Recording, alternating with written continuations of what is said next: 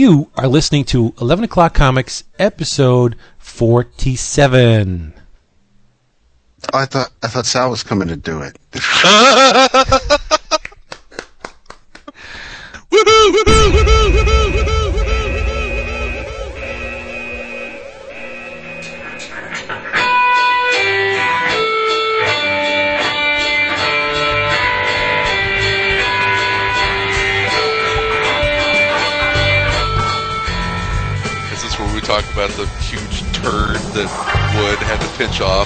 Oh, feel nice. tonight? I thought you were going to to go. Watch. I thought you were saying the huge turd that was Watchmen. But No, no, you know, no. not- wait, wait, save it for the Wait, show. Wa- Watchmen I haven't graphic seen it. novel I haven't or seen it. Watchmen? I haven't seen it. Not not the graphic novel or the the, the limited series, The motherfucker. maxi series Wood's all tore up. Coming from for the you, from the ragtime. floor. baby. 20, 22 pages. No, it wasn't. Now you know what it feels like to have sex with me, Wood. Oh Jesus Christ! Unheard of. Oh, your poor wife. I Oh, leave, my- I leave less residue though. It, it Oh. smells. It smells, and you can't wait to get out of the room. you, have, you have a brown eye after. It's all dimpled like the corn-eyed mm. baby. all right. Oh Nelly. Oh, Hello, Nelly. ladies and gentlemen. Welcome Hello to there. an, hello there. Welcome to another episode episode of uh yeah, I was gonna say around o'clock comics like a douchebag. Eleven o'clock comics. I am Vince B, and I'm in a real good mood. Yes, you Yeah. are. Yes, the the impossible happened this weekend, but we'll got get into that later. By someone other than my wife? No, Nice. I wish. I'm, I'm Vince B. I'm Chris Neesman, and I'm happy. Yay! I'm David Price, and uh, I'm not. Happy. Well, we're we're gonna change that. We hope to. Yes, yes. and, and I wish I was a man of action. No, you're not. Yes. You You're know, not a man of action. you're you're Jason Mad Money Wood. Oh no! no, no. I'll hang up right now. I will hang up Do a sound now. effect. Do a sound effect. Yeah, how about that? When when I said, "Hey, I heard this Jim Cramer talking about this stuff," and he basically said exactly what you did. And it, would just he he deadpanned it. Don't Yeah, ever it- fucking compare me to him. Dude, thing is, is if you turned him on the next day, I'm sure he would have said exactly the opposite of what I'd said the day before. So basically, what Jon Stewart is saying about him is pretty much true. He's oh, a- a thousand percent. okay, cool. Yeah. I because if I was love gonna it. if I was gonna jump in front of a bullet and it was between Jon Stewart and this Jim Oh. Cramer guy, uh, Stewart be walking around after the fact. So Stu- Stu- Stewart is our most important Jew. I love him to death. He is. He may be my favorite reporter. Well, all the news is imaginary anyway. So Oh, Yeah. I guess uh, uh, apparently listening to AC this past week, it sounds like uh, Tom is about to be uh, Jewish, at least by injection. So he's, he's joining the tribe of sorts, David. Actually, I think By I, I think I think Sam's going to be Catholic by injection. There we go. Yeah. Well, See, that- Renee's Jewish by injection. wait, wait, wait, wait. Nice. Tom is Catholic. Uh, Oh Tom- he's a uh, recovering Catholic. In the Oh, same way okay. you and I are, Vince. All right, I got you. Fine. Yeah, reco- yeah. As as Tom said, you can tell that he's not the most religious person in the world, but uh, but yeah, he's uh his his lovely lovely fiance is Jewish, and so they're going to have a mostly Jewish wedding, I believe. So yeah, he's uh just got back from meeting with the rabbi. He's going to Did Tom build a glass. chuppah? He's he's gonna smash a, a comic tumbler, wrap it up. in- Oh, Oh, that's great. All right. s- Before we get into th- uh, the drink roll call and all assorted, as Wood would say, various and sundry topics, Yes. we got to wish our boy a happy birthday for tomorrow. It's Chris's birthday tomorrow. it doesn't look a Oh, day over yeah. 42. Happy thank you, birthday, you, you country bastard. thank, thank you all. Because we love Chris. Big hug. Dude, I think people were jumping the gun on Twitter today, though, huh? Little bit. little Yeah, it's um a damn Facebook. I guess it, it sends out like a 24 hour advance notice to make sure Yeah. everyone knows that you're getting another year, another year older, another uh, year closer to the grave. I guess. So Nice. I had a bunch of a bunch of happy birthday salutations, which is nice. Thank you, thank you, everyone. And and a lot of them, a lot of the Facebook stuff was uh, a lot of people that listened to to 11 o'clock. So so Cool. thank you, everybody. Appreciate it. So Yeah. 36. Wow. Wow. You're young. I don't know. You're almost Year young, older. yeah. But uh, no, thank you. I appreciate it. All right. That's awesome. Not a problem. And thinner than ever. Yes. I'm working. on I'm trying. It's. I had a little setback last week. Uh, Marta was out of town, and Mm-hmm. uh, and I was I, I was living like a bachelor, man. I was eating pizza and drinking beer, and it was uh, it was it was awesome. But I paid for it this week. Yeah, my my goal is to be back to my fighting weight for uh, for for Windy City. There you go. So- we'll, go- we'll yeah we'll He's go Gotta look good in belly shirts. Yeah, we'll That's right. wrestle on the street. So Seeing as how I have to wear one of your uh, volunteer shirts to get in for free, I gotta I gotta look good in that shirt. I don't have any I'm man, gonna- man titties. Thing. actually, I think I, I've, I'll just have you work the uh, the Jeff Lemire table. You can uh, you can yeah you can you can work Ooh, the velvet speak- ropes. We got we have to talk about that too, by the way, a little bit. Yeah, it's a last call for the uh, for the Lemire sketch on the Nobody pre-orders, right? Yep. Yes. Yes, Yes. the thirteenth, I think you said, right? hmm Yes. Which would be uh, a day Right. after this episode comes out. Yeah. It's tomorrow, Saturday. So get to your LCS and get that ordered. Okay, um, uh, drink roll call, drink roll call, so we can get to talking about all these awesome comics that came out today. Yes. Uh, um, Wood, what uh, fine liqueur are you uh, uh, drinking this evening? I'm almost pulling a Vince. I'm not drinking Yuengling, but I'm not drinking something much more exciting than that. Uh, we have our house is pretty bone empty right now. We have a party this weekend, and uh, I have to run to the liquor store on Friday to restock the house. But right now, I'm drinking basically all that's left, which is an ice cold bottle of Miller Genuine Draft. Not very exciting, unfortunately. That's, uh, Beechwood that's- aged, right? What's that? No, that's Budweiser. That's Beechwood. no, this is uh, cold filtered. okay. That's uh, that, that's some hard hat beer there. You know, I can Yeah. actually recite the uh, the label of uh, uh, from Budweiser. I have it committed to memory, I'm not surprised. I'm not surprised. so I'll do that one day. This was the first beer I ever had, though, back Well, in the day. M- M- MGD. yeah, yeah. Yeah, yeah. It's uh, yeah. I don't mind. It, it's good ballpark beer. It is. It's. I'm. I'm sort of at the ballpark tonight. Yeah, yeah. It's uh, The ball oh, it's, park. You guys are like which the speaking which speaking of um, Wood, you're going to be very jealous because Tom and Sal and I uh, made plans for our, our second annual road trip episode on AC, and Well, we Sal's are gonna uh, actually join you this time. He's going to join us this time, and we are Oh. road tripping from Chicago to Milwaukee to see the White Sox at Miller Park. Fuckers. Yeah, it's going to be awesome. I am jealous of that.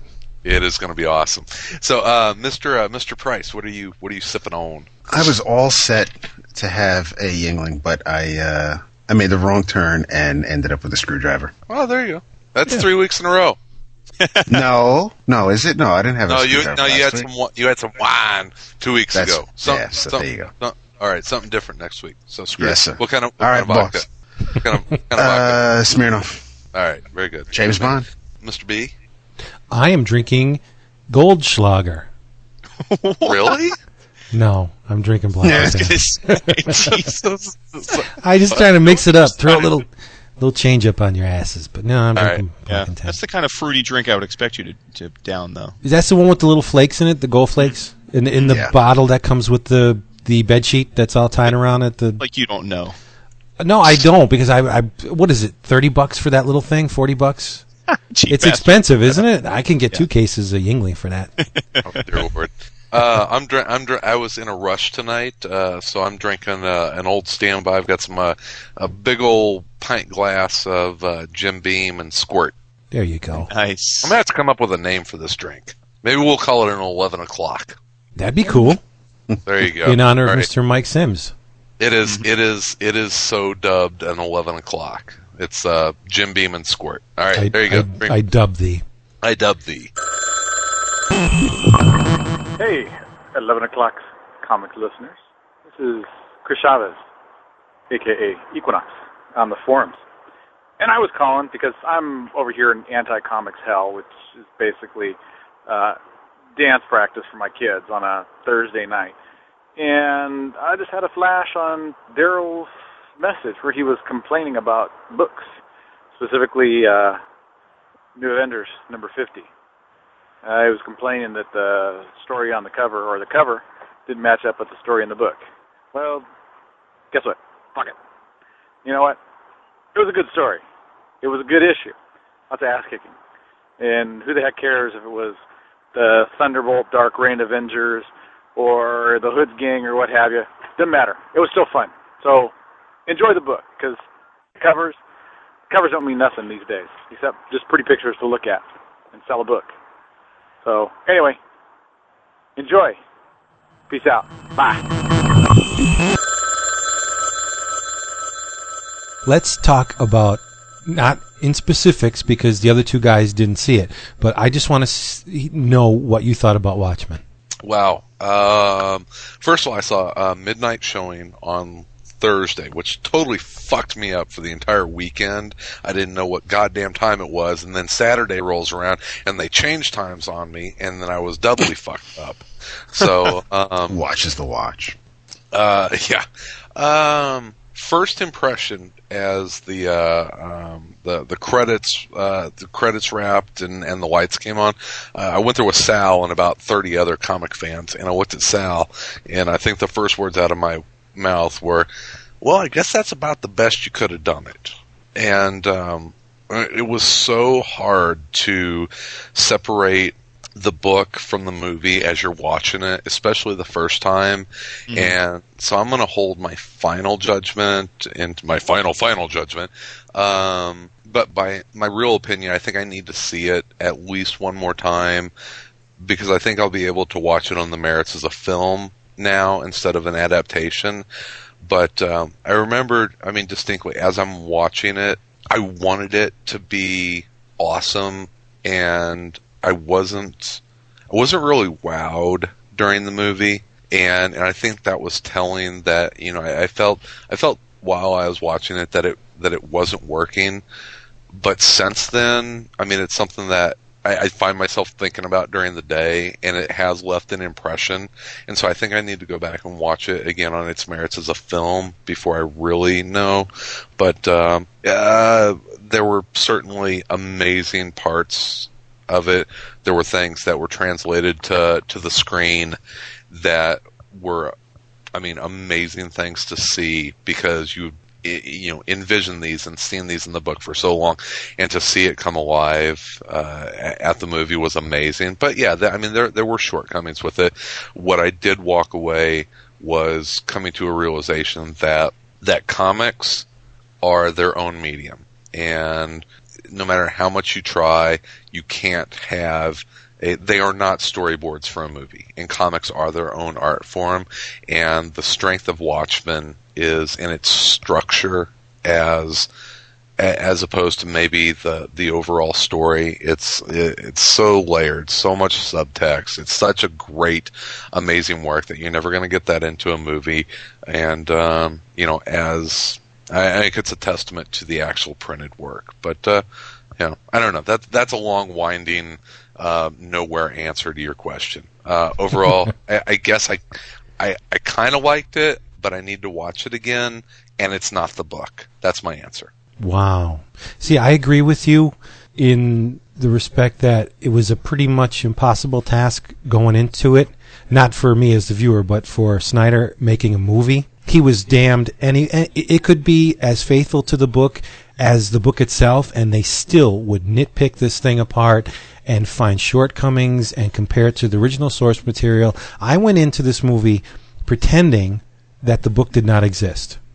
Yeah, I, I tried and I couldn't do it. I, I, I- try I tried to do that and I failed miserably, and that's why I have to watch it again. I think I can do it the second time around. Right. Well, I I pretty much forgot all about the book. As soon as I sat in the chair, I was like, I, I will not um, imprint any of my memories of that book on this film. I'm going to judge it from the f- first frame to the last. And to tell you the truth, I forgot during the course of the movie that I was trying to uh, formulate an opinion, and the movie just took me away.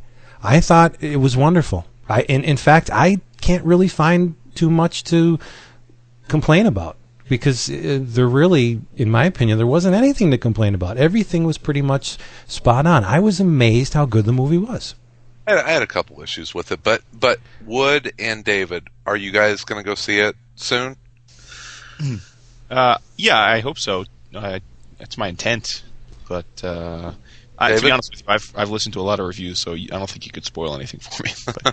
Right. How about you, Mr. Price? Or are you? I no, def, uh, it, uh, I was telling Vince and Pat this yesterday. It's um, there probably are some things that Renee might enjoy in the movie, but uh, when it comes to violence too or with animals, that's kind of a turnoff. So I don't see her seeing it in the theater. I don't know if she'll sit with me and watch some of it when it comes out on DVD, but I don't think I'll see it in the theater. What about the uh, big blue dong? I mean, Oh, thick, No. big, thick. She gets that when dick. she gets home, so I- Why? You have somebody else coming over the house? though, right? T- seriously, to anyone, to anyone out there that is making a big deal out of out of No. the big blue penis, grow the fuck up.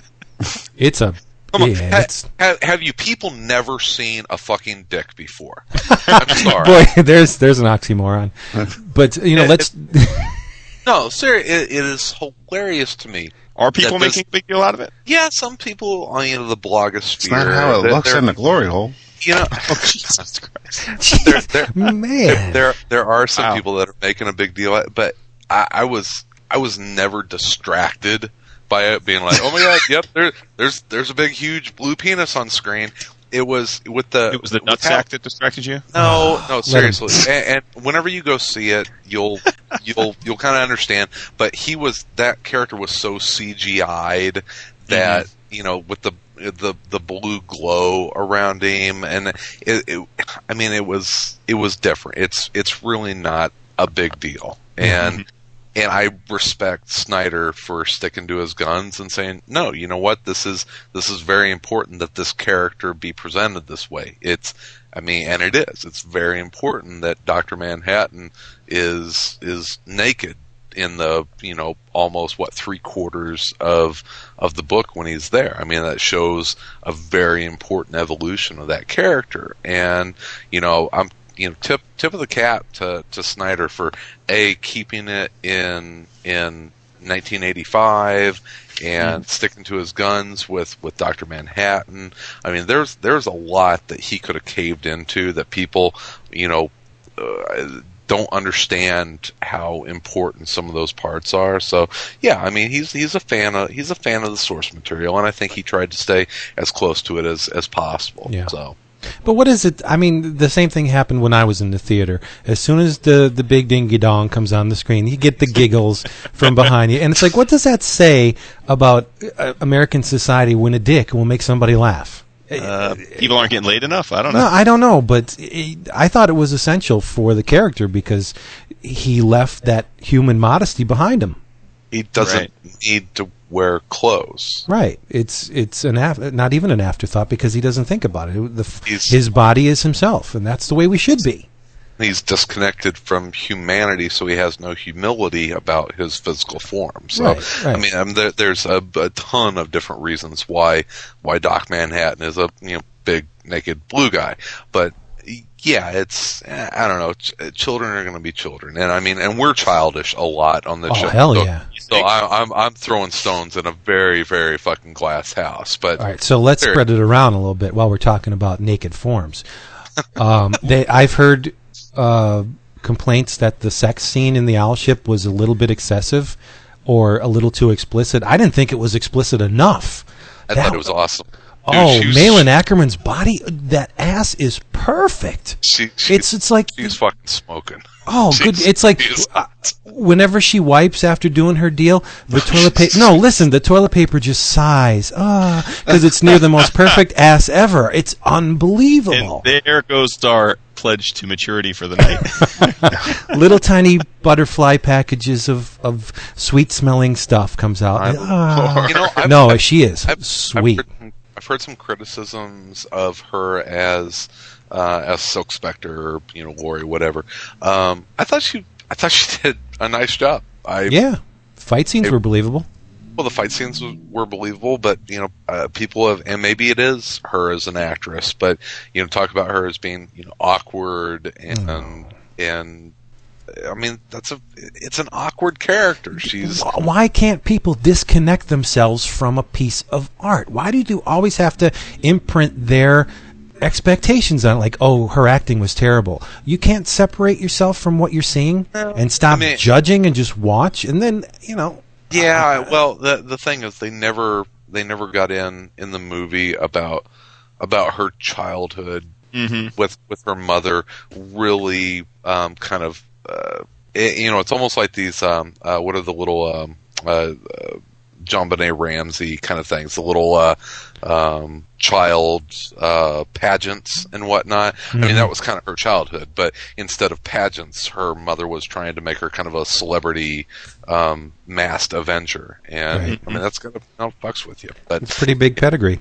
So Yep, safe to say, um, a lot of people seem to be making the the uh, point that um, Jackie Earle Haley stole the show. Would you would Yeah. you guys concur with that? Yeah. Yeah, hmm I would. Yeah. No, You just, pull just the like pull the Mickey Rourke definitely. Mm-hmm. well, just just like Rorschach stole the show. Yeah, it makes mm-hmm. sense. Right? in the, in the comic. I mean, because he is he's the the grim and gritty, you know, crazy. He's the Batman mm-hmm. character in that book, and you know, he's the. It kind of fucking scares me a little bit that he's the most identifiable character in that book because he's fucking insane. Sure. And uh, and Sa- Sal and I have been talking about this a lot. That it is it's kind of frightening that people connect with him more than any other character. It seems a little, little Yeah. scary. I was going to ask you guys, when's the last time you read the the comic book? this year. I, I read would- it before the, before the movie and watched the motion comic. So Oh. How about you, Vince? I, I read it about uh, about five or six years ago. How about you, David? It's it's been a while. I have the absolute sitting on the shelf. I'm looking right at it, and, and mm-hmm. it's something that I'm going to read before I see it. But I Yeah. haven't read it in, in a long while. Mm-hmm. But once you guys see it, I'm pretty interested to hear your take on the tweak to the ending. Sure. Yeah. I mean, I heard about it already. But yeah, I, I think it works much better than what was in the book. okay. for Did- for the for the intended audience, which was a a, a collection of aficionados of the source material and laymen who have no idea what that was. I think it was a much wiser choice to do it the way they did it. I Right, think it right. I think it worked for the movie. I still think that the the original source material is is brilliant, but for the movie, I think it was the most logical choice, and I think it was a very smart decision for them to do that. Yep, Mhm. yep. I get I get did fine. Well, because it it, ti- it ties in well with what they already know. Wh- And we won't say it because you guys are going to see it. Where, whereas in in the book, it's something out of the blue. I, I will say that I did see the first five minutes or so, the opening credits, and I thought that was stunning. Yeah, really nice. They they, they, they tried to get some of those scenes from from the book and and uh, like with with Sally's retirement and and and certain Minutemen going crazy and and being put into a patio. I mean, it was just it just the way everything looked with the with the light bulbs flashing from the cameras and and I was I was really impressed just with that opening scene. Yeah. Yep. And Jeffrey Dean Morgan, don't slight him. He did a really good job as the comedian. Yeah, Oh God, he was from what I've awesome. seen. Yeah. He was awesome. Um, Very good. But the about the only person, and I'm not even going to say miscast. I just think of I think of uh, Veidt as being so different than than what he was in the movie. Yeah. Uh, I just think of him as being um, bigger, more Aryan. You know, it's um, Not David Bowie. no, no. Um, yeah, it's that, that. th- It was the Veidt character that I was probably least enamored with, but uh, you know, even uh, yeah, uh, the the guy who played uh, Dan Nite Owl, I think did a very nice job. Patrick Patrick Wilson. Yeah, he could have been a little bit fatter, Yeah. yeah. Yeah. but they but they weren't going to do that. Originally, you were talking about which characters we identify with um, from the source material. Originally, I uh, identified with Rorschach, but now at, at the my current age, I would have to uh, identify with Patrick Wilson more. He's the character in the film that I, I latched on to. The aging, approaching the hump of life character. Dude, dude, it. I would say that 99% of the fans of Watchmen, if they don't say that they um, see themselves in Dan, they're, They're- fucking lying. uh, uh, a fucking Well, I- aging, an aging fanboy who only dreams of being a superhero, and that's the only way that he can get his rocks off. If you're lying about that, come on. It's Well, I see myself as Doctor Manhattan, so fuck all. Oh yeah, Yeah. Ni- ni- 90, Doctor Mad Money. 99 Oh, I see a Doctor Manhattan in you. Yeah, Uh, yeah, that's right. But um, all in all, I, I thought it was really better than I could have expected. Okay, and well, uh, I'll probably go back and see it again. Oh, yeah. I praise. Yeah, yeah. It, Yeah. it deserves it deserves a second viewing. If nothing else, it just a uh, a chance to cl- you know cleanse the palate and go back. In my case, to see it without holding the the actual printed work uh, up against it. I need to go see it as a film. Yeah. Just, I mean, the very fact that we can say we are going to the theater or we have been to the theater to see Watchmen, just that fact alone Amazing. is Mhm. crazy. Yeah. Yes, um, Seeley was actually in uh, uh, at the comic shop tonight, and uh, and he asked me, he's like, "Yeah, I haven't I haven't had a chance to ask you what you what you thought of it because uh, uh, I was actually sitting next to him at, at the theater, and I was like, you know, I'm I'm still undecided. I need to see it again." He's like, "Yeah, I saw it for a second time," and, uh, and he said, first time I liked it, second time I loved it." I said, All There you right, go. Tim. Go, Tim. Hey, you guys, uh, I love you, but you're kind of stupid sometimes. Um, I'm stupid too, so. You guys were talking about on your podcast how the music industry needs to change and, or should have changed and kept up. And then you guys, right after that, start arguing about how people call graphic novels comic or comic books graphic novels and you want to fight it the whole way. They're trying to change it so people are not scared of it, you know, thinking it's stupid fucking kids comics, and you guys keep wanting to put the same label on it. I I can't wrap my brain around what you guys are saying. And uh to the dude who wants to uh take all his comics and, and bind them, try quitting buying floppies for like six months or something, and only read graphic novels. You'll miss your floppies, so you're gonna regret that too. So. Sorry I called you an asshole, but you guys kind of are sometimes, and I am too. So, all right, love you. See you. Bye. Yeah, I got more. I'm thinking about uh writing a book, and uh, and it's going to have 12 chapters, and every chapter is going to have a cliffhanger. And there's going to be no pictures, but I'm going to call it a comic book because that's the way it's written. If that's that's what you guys are saying, it doesn't make sense. It's graphic. It is a novel, even if it's collected a chapter at a time, it's still a graphic novel when you put it together. It's it's a novel. All right, bye.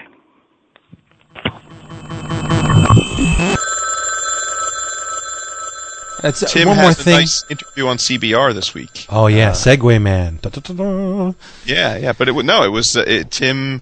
I I give him a lot of credit because we talk a lot about uh, not that we not that the four of us know, but we we like to we talk a lot about how it's tough to be an indie creator and the friends we know you slogging it out that it's you know it's tougher and tougher to make a go of it unless you catch lightning in a bottle. And, and Tim with Hack/Slash has I think been doing a, as as good a job uh, fighting the good fight as, as anybody, and, and he he gave a pretty candid discussion on CBR this week about his quest to really investigate the the both the premise of producing cheaper comics and whether that would really make a difference in terms of sales or expectations from fans. And it's uh, it's worth a read to anybody that, that doesn't frequent CBR. I, I, I encourage you to go check out that particular article. Yes, and I have a question for, for all of you. Picture this: the editor in chief, or whatever the the, the publisher of a, a large comic book publishing company, solicits your help in doing exactly what Tim Seeley was questioning them about creating cheaper comics. You have a two pronged attack. Your first avenue, you could vast sweeping changes which would probably piss off your customer base but would save a lot of money in the long run or two keep it fairly recognizable to the industry as it is now but save some money or makes you know a few changes that would reap some kind of uh, more profits for the company and keep the fans happy. What would you do? Would you would you go in and just wipe the slate, start it over, and save a bunch of money, or would you try and cater to the fan base and you know not do as well as you could have? Let me ask Wh- you something Mhm. relative to the first option of saving a bunch of money. Yes. When you say save a bunch of money, do you mean make it a bunch cheaper to consume, or do you mean for the publisher to save a bunch of money? No, so, uh, yeah, I, I screwed that up. Giving the, the product to the customer for as low a cost as you possibly can and still make some profit for the company. Well, this is easy to sell, I think, if an if an answer. it's it's I mean if you're speaking purely from from a a large publishing company who actually cares about profits and losses, the answer would be they would only undertake the first if as you say they knew that in doing so they would piss off a lot of their existing customer base if they were unbelievably confident that the lower price point would more than make up in terms of new customers and readership the net that they're losing of the old base. And while plenty of businesses make that choice all the time, particularly consumer electronics companies and the like, I cannot imagine the comic book companies ever actually Right. taking that initiative. So Right, I'll, but I'm, say, I'm just saying, uh, if you were allowed to do it, well, because- again, is is the is the goal of number one to also in doing that, hoping that you're really broadening the audience and creating a new fan base that's much larger than the old fan base? oh, I think ultimately it's a question of how do we realistically save the medium. Oh, because that's because no when you well I mean underneath it all Tim Seeley's looking for ways to to make comics cheaper and therefore get more people to read them. That's what the whole thing's about, right? So in my mind it's a question of how do we save this frickin' industry? Because prices will go up to 3.99 before too long. We're going to lose a whole bunch of readers in the process. The only ones that are really going to pay 3.99 for a comic book are the the few who have been supporting it for the past 20, you know, 30 years as it is. in other words, So, tho- those so the readership is going to right. The readership's going to get smaller. It's going to dwindle. So, what would you do to save in in in in essence save comics? Uh, I know we talked about it before. I'm tired. I'm tired of worrying about it. well, y- you know, you, you, you have to. You have to worry about it because pretty soon it's uh, a top selling book is going to be like 40, 50,000. Pitif- pitiful numbers, Yeah. and and that's why I, I started. I titled the thread with Tim's interview as he's a good guy because he I, I got the the feeling that the guy actually cares about the medium, not mm-hmm. not the sales figures or the you know how much money his Hack/Slash can make, and I think the guy honestly cares about comics and wants mm-hmm. more people to read them. Yeah, and he said that. I mean, he'll he'll write Hack/Slash forever, and he'll do it. You know, I think he's he he said he'll he'll write Hack/Slash from a cardboard box if he has to. And I mean, it's just he he loves it, and he and he loves comics. He's he's I. You know, like I said, I bumped into him at the comic shop tonight. He was picking up his, his weekly books. Um, you know, it's, I, I really want to think that we have some sort of influence in quote unquote saving the industry, but you know, comics are it, it's kind of like the save the earth bullshit. It's you know, it's like the earth's not going anywhere. The earth is going to be here. You know, it's us we have to fucking worry about. Comics are well gonna until the be- Vogons come along, but yeah, Jesus. Um, I mean, comics, comics as an art are going to be around, but you know, there's honestly, there's not a whole fucking lot that we can do. I- If you'd like, there's not a lot you can do if you want to keep the status quo the way it is now. No, there's not a lot you can do There's- I because, mean, like there- we were, like we there's were not. somewhat talking about on the forum, people expect comics to be a certain size. They expect them to be in color, and they expect them to be of a certain length. See, do they expect them to be in color though? Yeah, Yeah. they do. Oh, yeah, yeah. yeah.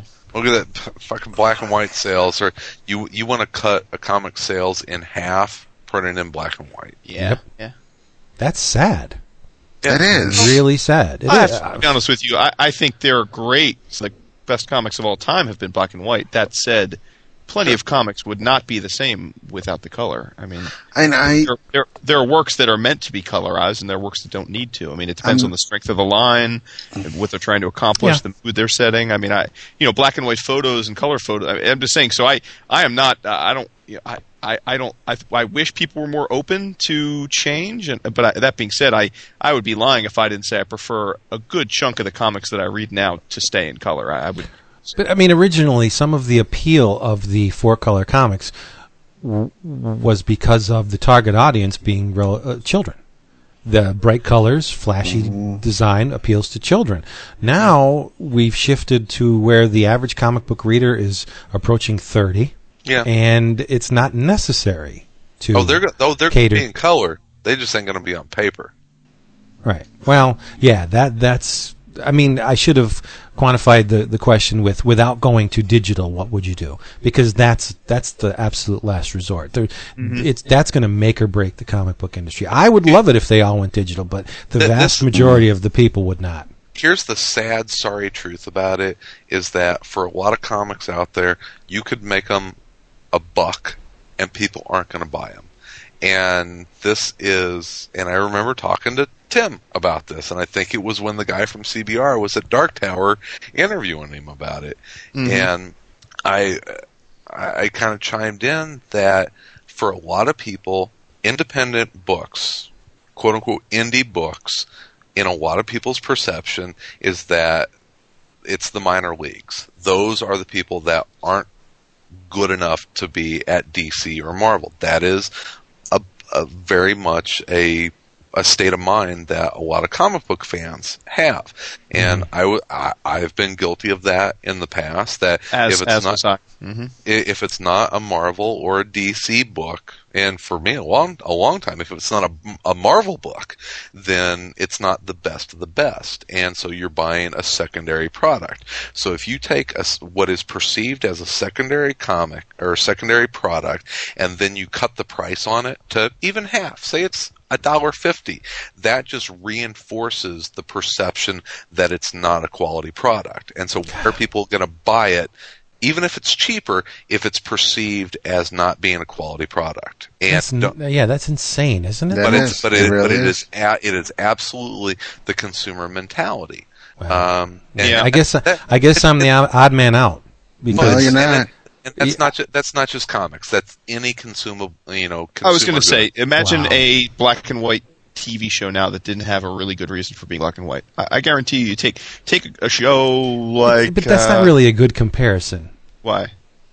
because color TVs are everywhere. It's effortless to beam a signal to a television. As No, as Tim Seeley's article points out, it's effortless to make a color comic. In fact, it wouldn't save that much money to print. And co- No, it wouldn't No, save it- that much money, but it is the creator to see.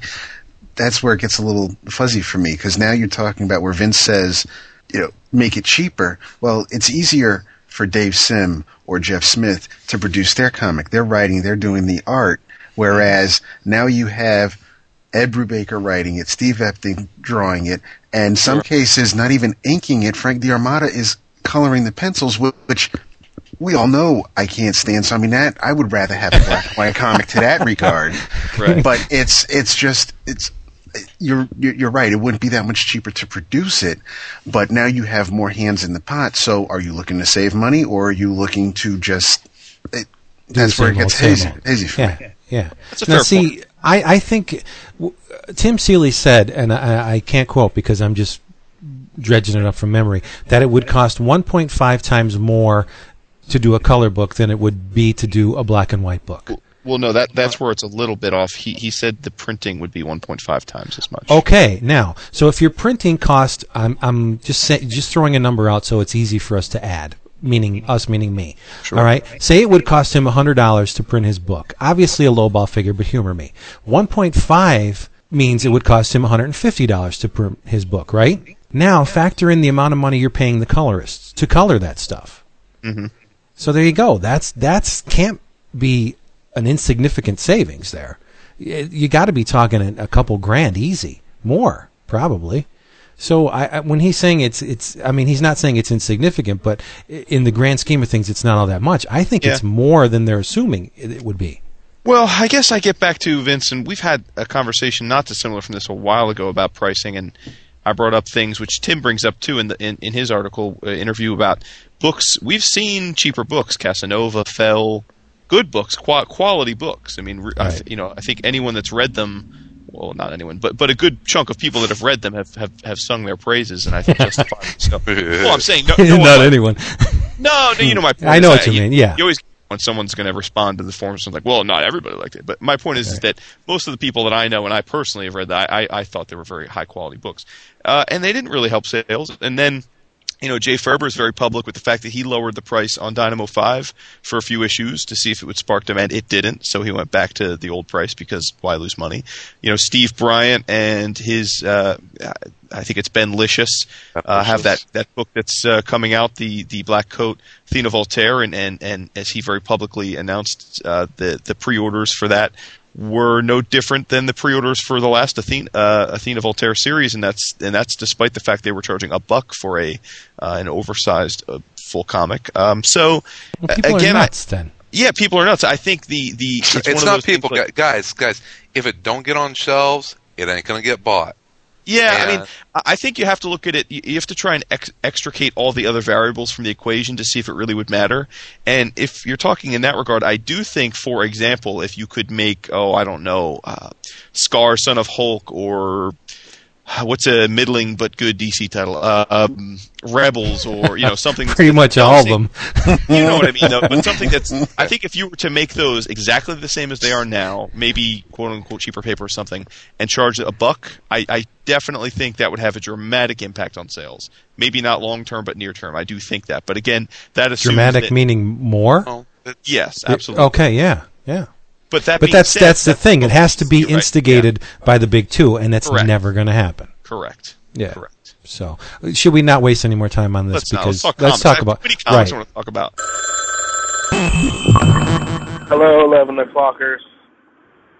I just wanted to call in and say that uh, I was, after much thought, I decided to pick up Scott Pilgrim Volume 1 and read it. And while I can see Chris's point, I also truly enjoyed it. Um, looking forward to getting the second volume. Um, it is definitely a younger thing, um, and I can see how Chris could just be on the cusp of not liking it as much. I remember he said that uh, Tom Caters liked it, and that makes more sense Tom and I are right about the same age. Um, I like a lot of the little in jokes and the um, graphic design elements that are inside of it, uh, way they go between chapters, um, the true video game feel that it has is a lot of fun. But uh, that's about it. Just wanted to uh, chime in and say that you know I wasn't going to buy it because I usually am on board with a lot of what Chris says, but I tried it out and I really enjoyed it. And I usually hate manga, even though it's not true manga. It's manga inspired. I guess I would say. So uh, yeah, that's all. Uh, yeah. Talk to you later. This was Mario, by the way. Fuck it. And I Then want to talk go. about a black and white one. Good, do it. And it's Unless make, Chris had wait, unless Chris had something to say well, or this David. is- This is, No, Chris's I, I, I could I could go on and on about that bullshit. I, I was arguing with Beatty about it, but no, I want to talk about comics. We'll, Okay, we'll argue, sorry, we'll sorry, people. I, I shouldn't have brought fucked it up. up, you know, business later. So All right. Well, this is uh this is an early birthday present for Chris. Oh. Uh, I did a little traveling this week, so I had to take a few, few flights. got to read Oh, did you buy what I think you bought? A lot of comics, a lot of comics, and I got to. Well, I've owned it for a long time, but I got to read cover to cover. Uh, Queen and Country Definitive Edition, Volume One. Oh, excellent! Because I read that one. Yeah, yeah. So, uh, for those listening at home, you know that Chris has got an unhealthy man crush on Greg Rucka Oh. and loves everything he does. I bought this book on your recommendation a long time ago, probably right after we started the show. And it had just been sitting there sort of daunting because it's a pretty big book, and I just kept waiting for the right moment when I could just sit down and read through it. And uh, did that. I've read it very quickly. Not sure how many pages it is, but it's a honking book, and, and, and boy, was it a quick read. Um, Here, I'll It's- grab it. It's it's sit- it sits right beside. yeah, it's sitting right next to me. It's what three It's, hundred. in the under. shrine. What do you mean? It's under his pillow. Yeah, it's about three hundred and twenty pages of comic, and then there's some some uh, other filler material. So it's written by Greg Rucka. Um, it's illustrated, which I didn't realize until I looked read this up by a bunch of different people. Yep, Um, so each, arc, each each arc is done by a different artist. Correct, correct. And um, I guess for those that aren't familiar with the source, it's essentially um, a team, and you can always correct me because I'm just kind of going off the cuff here, but it's a team of of, of British spies, uh, and they are tasked with various and sundry missions. you like that, right? I love I love it. love when you say the the VNS. And I would say it's fair to say that the there are a lot of characters that, and they're all recurring, but the at least I took it that the book is really primarily about Tara Chase. Would you say that's fair? She is uh, very much the protagonist of the book. Yeah. Um, I- and, uh, look, I am a huge fan. I don't watch a lot of TV, but one of the shows that my wife and I do watch and I adore is The Unit. I don't know if you guys watch it, but um, I thought this was very much in the same vein in the sense that when you hear spy book and you think comic book, I think you may, before you read this, have the tendency to expect it to be very James Bond and over the top action in every scene and lots of gadgets, and that really is not the case at all. I mean, this Not is at all. pretty much written in the vein of what would a real or at least in the real world, what would being a spy be like? Um, it, it read a lot much more like a really well written espionage film uh, than it did, you know, something like an over the top TV show or action movie, and I really appreciated that. Uh, you know, I'm not, I don't think I'm as familiar with all of Rucka's work uh, as you guys probably are, but the dialogue is unbelievably intelligently written. Uh, The characterizations are distinctive. I mean, all of the characters stick in my mind, and it's funny because when I first started reading it, the the uh, the two lead males, if you will, I, think, especially in that first arc, are drawn to look very similarly, and I thought that was going to bother me, and that I wasn't going to be able to tell tell them apart. Uh, Paul, what is it? Paul and Tom, I think, Paul are the Tom, guys. yeah. Yeah, uh, but you, you really do get a sense of them because they are very different human, you know, different men, and, and you just it quickly goes away the fact that they look a lot alike. Um, so, bottom line is, I loved the book. Uh, Yeah. I can't wait to pick up the second volume. It's definitely worthy of the praise, uh, and it's a much much different book than I expected it to be, but for the better. Um, so so good on you for making me read it, and I'm glad I finally got off my ass and did so. The the one I guess nit I would have is that you mentioned that each each story arc is written uh, is illustrated by a different uh, artist, and I think for the most part it was all quality art. I didn't have a problem with it, but I did a bit of a- Leonardo Fernandez, wasn't it? I don't know. It's the last story arc, and that's that they Leonardo draw. Fernandez. Yeah, they go from drawing Tara like a very average-looking woman to you know he draws her like a penthouse comics. pin- She goes. She she goes from B to double D. Yeah, yeah. And you guys know I love me some double D cheesecake art. That's not usually a problem. But I have to say, by the time I got to that arc, I was so invested in her as a character that I almost felt like they were cheapening her. As silly as that may seem, since she's a comic book character, but I did feel like, hey, that's she's you're objectifying her, and I it just it kind of felt wrong to have her drawn that way. So I'm not sure if, if that's just a one off, and and she goes back to looking like a, a more natural looking woman or not. But uh, but that's about the only nit I have. You know that's it's actually one of the neat things about the book is that every artist has their their own kind of variation on on what Tara looks like, and yeah, Leonardo Fernandez, who I love his art. He's um, um, he's a pretty he's a pretty amazing artist, but yeah, Tara got a little top heavy in that arc. Um, became a little little uh, um, Playboy Playmate uh, esque, but um, yeah, eh, the the next one um, she kind of you know goes back to being kind of. I'm trying to think who does the next one. Um, you know the, the the the variety of artists in this series is pretty amazing because you go to guys like Steve Rolston, but then you have Jason Alexander. Um, and Leonardo Fernandez and Mike Norton and Oh, Norton um, did not. yeah, Yeah. Norton did. Norton did Oh, one of I my didn't know fav- that. I actually have uh, I have a Mike Norton Queen and Country page hanging up on my wall here. Um, it's one of my it's one of my one of my favorite pages out of the series. Uh, Brian Hurtt did a great a great arc on it, That I wanna and yeah, see. oh, Which it's- volume is it's, Norton? Because I want to skip that volume. Uh, you know, Oh. he is You in- could borrow Matthew Guys. well, he is zing zing! he is in volume three with uh, Chris Samnee. Uh, Oh. Chris Yeah. Som, the drawn bastard, as his Mike. Yep. Yeah, so Som- so I- Samnee did a really nice arc as well. And yeah, everybody everybody's versions of the characters are slightly different, but Mhm. um you, you you never especially once you get a couple arcs in, the characterization is so strong that you never lose track of who people are. Who is uh who is your favorite character in the first volume? Well, it has to be Tara because she's the one. Again, I, as I think back on the book, and I prob- I read it, I guess, a little less than a week ago.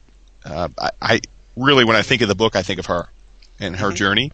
So it has to be her. I mean, I, I I enjoyed the characterizations of, of most of the people. I didn't much care for the way they portrayed the younger agent that she's stooping. What's his name? Um, Oh, Ed. Edward, Ed. Ed, Ed Kettering, yeah. Um, it, just because he seemed a little bit cliche, you know, the young guy trying to find his way. They don't quite trust him, makes silly mistakes because he's so overzealous. So I, I'd like to hope that he transitions his role as he Oh, gets oh, more exp- oh, he tra- he transitions. All right, well, don't Good. don't spoil anything for me. But You're okay. smooth. This is smooth.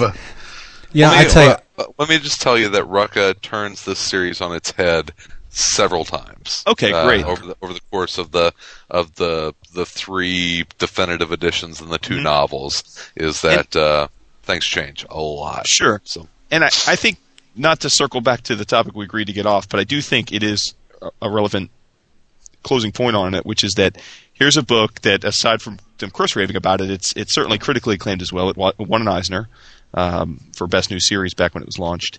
Um, you know, the art solid, the story solid. Greg Rucka, I think it's fair to say, one of the most well regarded DC writers. I think you know DC fans certainly hold his name in high regard, justifiably so. Yep. And yet, correct me if I'm wrong, but I, I think it's fair to say we haven't had more Queen and Country because it just doesn't sell, right? I mean, it really just doesn't sell well enough for him to devote as much time as he probably would like to on the book, right? And and you have a black and white book, right? That's just not. It's a black and white book that.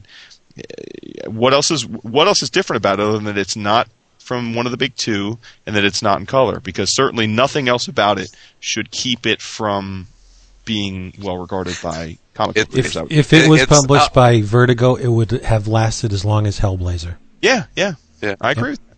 well, it's uh, What about if it was published it's a- by Dark Horse? Okay, you know there there was a Queen and Country book that was that was published at at DC, and it even had superheroes in it.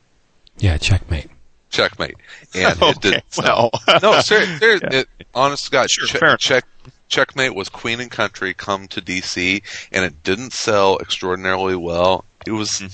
I, it was a smart book, and I don't know. It's it's just, I think there are people that like espionage and don't like espionage, and it it got very complicated, and sometimes it's hard to do that in a monthly book. And I'm not I'm not saying that you know, hey, if you didn't buy Checkmate on a monthly basis, you know, you're the you know fucking devil. You know, I'm not saying that um, because I know it's it it felt like a kind of an impenetrable impenetrable book to a lot of people, or they just weren't care. You know, they just you know didn't care because there was a lot of B-list characters. But it's it's hard to attract people to to books that are that are smart and have a lot of characters to build up around because we're talking about you know once again a a monthly a monthly book and in Queen and Country's case god maybe five or six issues a year would come out it's it's hard to do that and Yeah, but and Rucka never let that be a detriment to the book, though,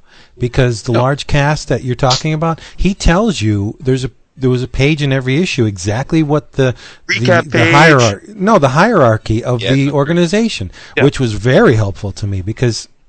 I- as many comics as we read a month, I'm not going to remember what each individual pers- person does in this organization. So that page was very freaking helpful to me. he did he did that in in Checkmate and Queen and Country so Right.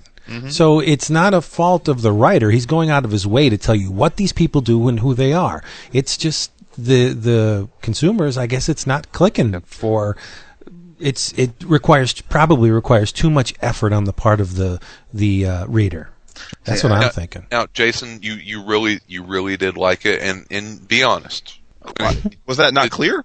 No, okay. I'm just, I'm just, checking because if you if you really really enjoyed it, there is an old British TV show called The Sandbaggers that you can you find on DVD. I think you can probably even Netflix it. right. Um, but it is it's 1970s British TV, so it's not going to be incredibly high production values. But if you liked Queen and Country, find the Sandbaggers on DVD, and you will and and Greg is 100% transparent about it that Queen and Country is all but based on the Sandbaggers. And if you enjoy if you enjoy Queen and Country, watch the Sandbaggers because it is it is it is Queen and Country before Queen I'm and Country. on it like a bonnet. It is it is so freaking good. It is Nice. you, You- like you- espionage, it's great. You know, Chris, I have haven't read as nearly as much Queen and Country as yourself. I have the definitive editions, but the only one I really made it all the way through was the first one. And I have to say, my favorite story through that whole volume is the very first one. Oh yeah, it's defining. Right, because it, it showcases not only what the organization does, but Tara is in a place where she should not be. It's a simple premise. She's in a place where she should not be, and she's got to get the F out. And she has to rely on her smarts, her resourcefulness. You get a complete picture of who this character is in four issues. That that and the art's fantastic. Who did the first um, Steve Story? Steve Rolston. Steve Rolston. I, I, I love it. I just think it's it's the perfect from what little I've read Queen and Country story. I have the, the next two volumes and I haven't made it. I keep picking up the second one and something always happens where I have to put it down. Oh, so, get it. And Well, just I for the unfortunately fucking Jason do- Alexander art. well, yeah, I have it. I just haven't plowed through it yet. But yeah, Yeah. I, I agree with Wood. Great Don't- stuff. Don't get me wrong. In my perfect world, and I I love all the different artist takes on stuff, and I love Mike and Chris's work in it, and Brian Hurtt. But in in my perfect world, there would be a hundred issues of of Greg Rucka and Steve Rolston on Queen and Country. Whoa, no Chris And, uh, Samnee? I thought that was your boy. Oh, I no, I don't get me wrong. I I love Chris's work, but I I think Oh, you're shitting on Chris Well- Samnee right now. Unheard No, of. how could Oh, Chris? hush. I'm kidding. I'm how could kidding. Chris I'm Samnee draw I'm Queen and. Country I'm kidding. Just giving him shit. I'm kidding. when he's Uh, drawing the Invaders? Oh yeah, exactly, exactly. There you go. Thanks for pulling me out from under the bus. Hey. I'm your I'm your buddy. But no, Ro- Rolston. I, I love Rolston's uh, version uh, of Mhm. of see. But yeah, it's it's a great series. Uh, Absolutely. You know, just happy pick birthday, up. buddy. Thank you. That is a great birthday present. Thank you. All right, I'll someone else talk the rest of comics now. Come on. Now wait, wait, wait. You're not talking about the book I want to hear you talk about the most. What book? Oh, come on. I've talked too much. I've talked for no, for what like what did you. PM us that you read and you were like, mm, no, you didn't PM us. You put it on you the, said on it on the forum, dude. you said on the forum, Oh. Yeah, I mean, I'll talk- uh, You know, I don't mind talking. I'll keep talking, but I just didn't want to. All right. How about this? Before you get into that, I have a couple more fanzine flashbacks for your ass. Nice. Let's let's hear the flashback. Okay. This is from the Comic Reader, once again, number 146 from August of 1977. A great year. This is cool. Two of the four new books pro- book projects at DC have been revealed. Al Milgrom will edit and he may draw a new Gerry Conway created superhero book called Firestorm. One of one of Julius Schwartz's two new titles will be a monthly equivalent of The Brave and the Bold, featuring Superman teamed up with a different hero each month. Hmm, wonder what that was. To be written by Marty Pasko. For those of you who are keeping count, this means that Superman will be appearing regularly in nine titles, oh. counting Su- counting Superboy, and ten if you count the Superman of Earth 2's irregular appearances in All Star Comics. It's like Wolverine. Yeah, coupled with the numerous special series and tabloid book appearances scheduled, and you'll agree that DC will be ready to take advantage of the release of the Superman film. Jack C. Harris and Gerry Conway are working on the fourth project. I love these fanzines. So much cool information. Now I have another one. Hit us up. This, and I will be putting the covers of these wonderful fanzines on the forum immediately following posting of the episode. There's some Marvel news. Okay, other Marvel special projects on the agenda include an adaptation of the Shining film, a magazine devoted to the TV show Earthstar.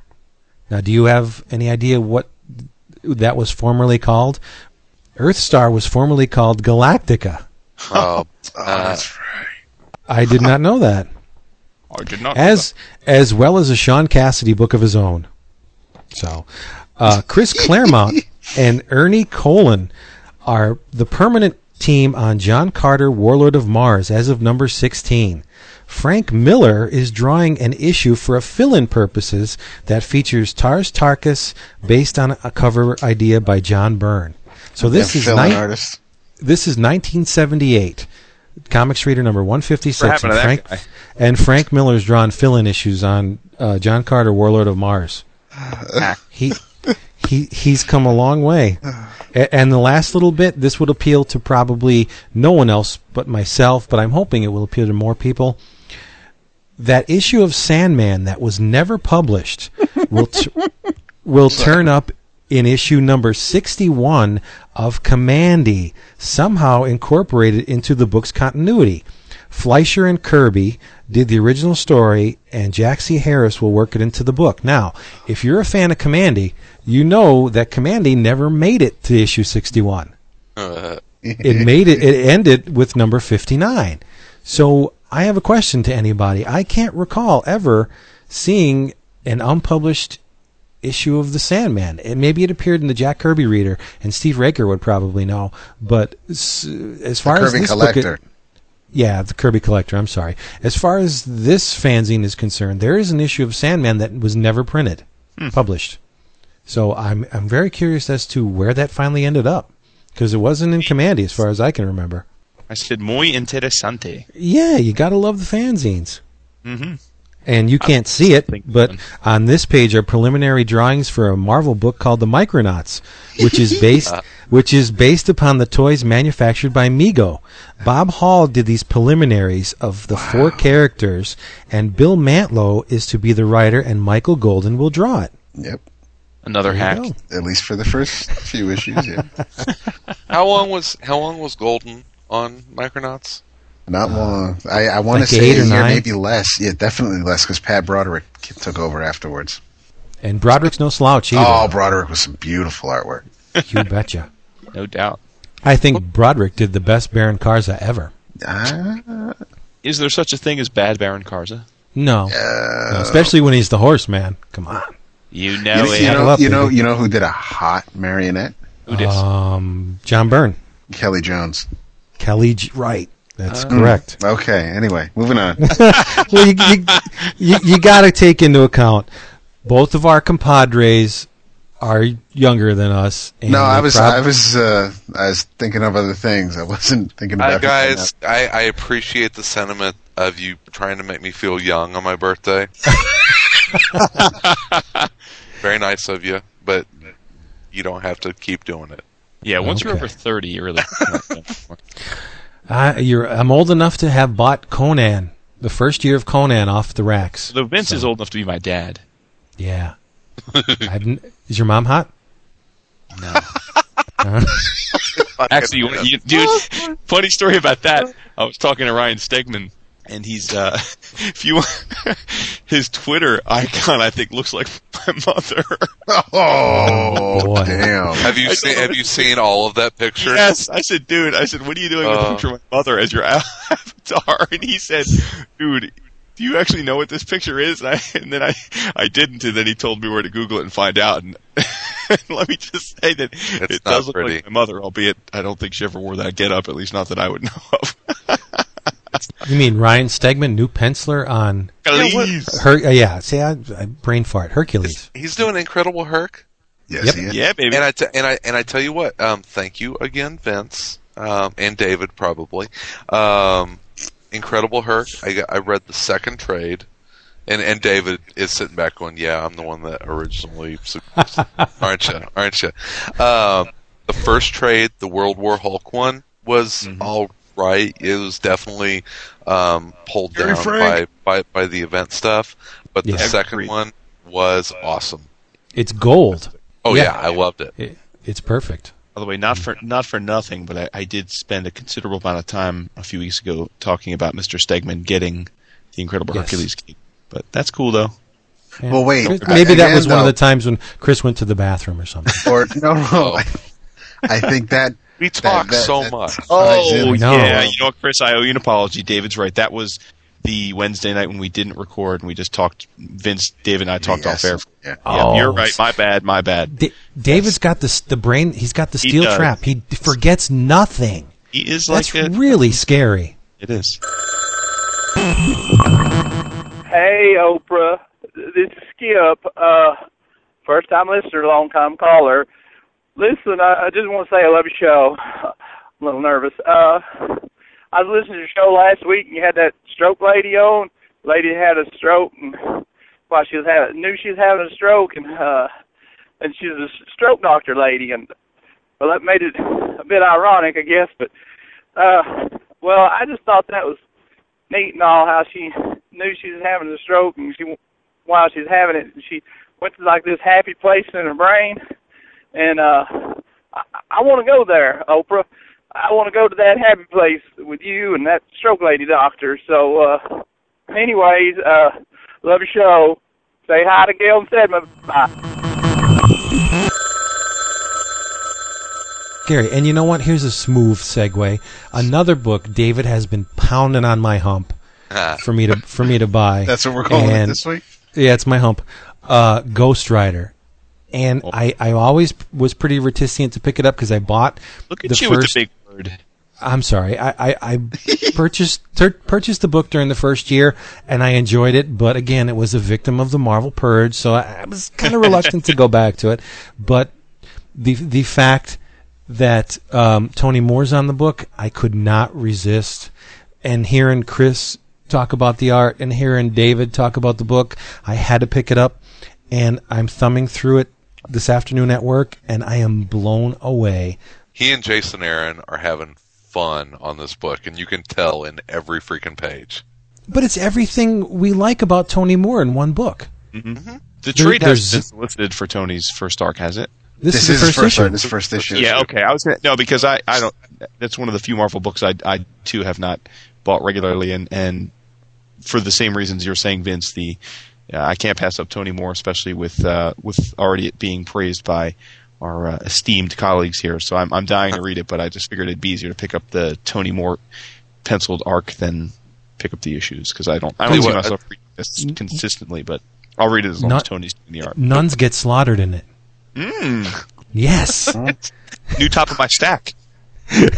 World World War II uh, Ghost Rider in a biplane shooting Nazis. Yes, Yes. I've seen It- that. it's arc. awesome. Um, but I tell you, J- Jason Aaron continues to amaze me with what he can do with some of these Marvel characters. I mean, Marvel really did a nice job of, of locking him up because I read um, um, Secret Invasion was terrible. I, I I've I've told you guys about that. I, I wanted, Really? literal literally wanted to throw check this. myself. Let's. Chris shits on Secret Invasion. We need Vince to mention Morrison. We'll be almost all set for the night. we, you know what? Secret Invasion mustn't be that bad because it's ranking pretty high on the friggin' 70 Marvels of all time. Let me oh, tell you. Jesus. Now- But all right, what I 70 was- Marvel checked off. Okay, what's next? What I was getting at was um, I I picked up the uh, um, New York Times best-selling uh, Black Panther: Secret Invasion that uh, that Jason, Jason Aaron wrote. and uh, F.T. Paolo, yeah. It was good. It was a fun story, man. It was. But like I said, I didn't read the issue yet, so I have no idea how it reads. But on the last page, I did flip to it, and there are there's a a hint of some characters that may be showing up in Ghost Rider in the future. And this probably isn't spoiling anything because you have no idea which ones will be showing up. Okay. But Man Thing, Satana, Razorback, Blackheart, Big Wheel, Madcap. Come on. It's like Black Talon. It's like a geek out for anyone who has read Bronze Age Marvel. Throw some Brother Voodoo in there, and we're cooking. It, it, it's David's it's, hilarious. It's unbelievable. Unbelievable. It's just Tony's art never s- s- uh, ceases to astound me how he can be so contemporary and have this air of uh, the classic EC artist like uh, obviously um, who what was that? I- don't you think? I, I think. He, yeah. No. I'm. Go ahead. Go ahead. Go ahead. No, who did you say? Because I want to see if we're on the same page. I said Davis. Yeah, yeah, exactly. Jack Davis. I look at Tony's art, and I uh, it just evokes the the kind of uh, freewheeling style that Jack Davis had. Yeah, I love it. Jack, I think Jack Davis is his idol. It's Mhm. he's Ah. talked about it before. That, uh, Yeah, I think that's one of his big inspirations, right? yeah. Oh, absolutely. So Hey, I speaking mean that's of that, that's Fear Agent. No, speaking of Tony Moore, the iFanboys just was catching up Ding. on their little their video show. Yeah, but they did their video show from WonderCon, and Ron was catching up with our boy Rick Remender, who it's been actually a few weeks since we've praised Fear Agent, so I figured it was about time. But uh, but Ron talked to to to Rick about uh, how it's not coincidental that really the entire Fear Agent team is now hot and heavy at Marvel. Tony's doing Ghost Rider. You've got Jerome doing Punisher with with Rick, uh, who's writing it. Um, but I wanted to bring it up because uh, I guess there's good news and bad news. The bad news is Rick did confirm that uh, once Gigantic uh, wraps up the in the next issue or two, it's it's you know it's done. It's a six issue arc or what have you. Uh, End League, I think he's wrapping up with issue thirteen. I want to say he's putting that on hiatus, and he did confirm that after, which we already knew, but for the for, for Thir- issue thirty-two. yeah, issue 32 will be quote unquote hiatus for Fear Agent, which is the suck. That said, though, what got me excited is he did confirm that there are already plans in the works, and it will happen shortly after 32 comes out. Uh, we will we can expect a Fear Agent omnibus with all 32 issues, which makes me all types of giddy. So, yeah, but that still hurts. Though that Fear Agent's going it away. does. It does hurt. It does. But uh, you know, hey, what can we do? We can only we got to root our boys on and, and hope that they. It sounds like all three are very much on board with with not not foregoing it forever. But um, I think that they said, do like to eat.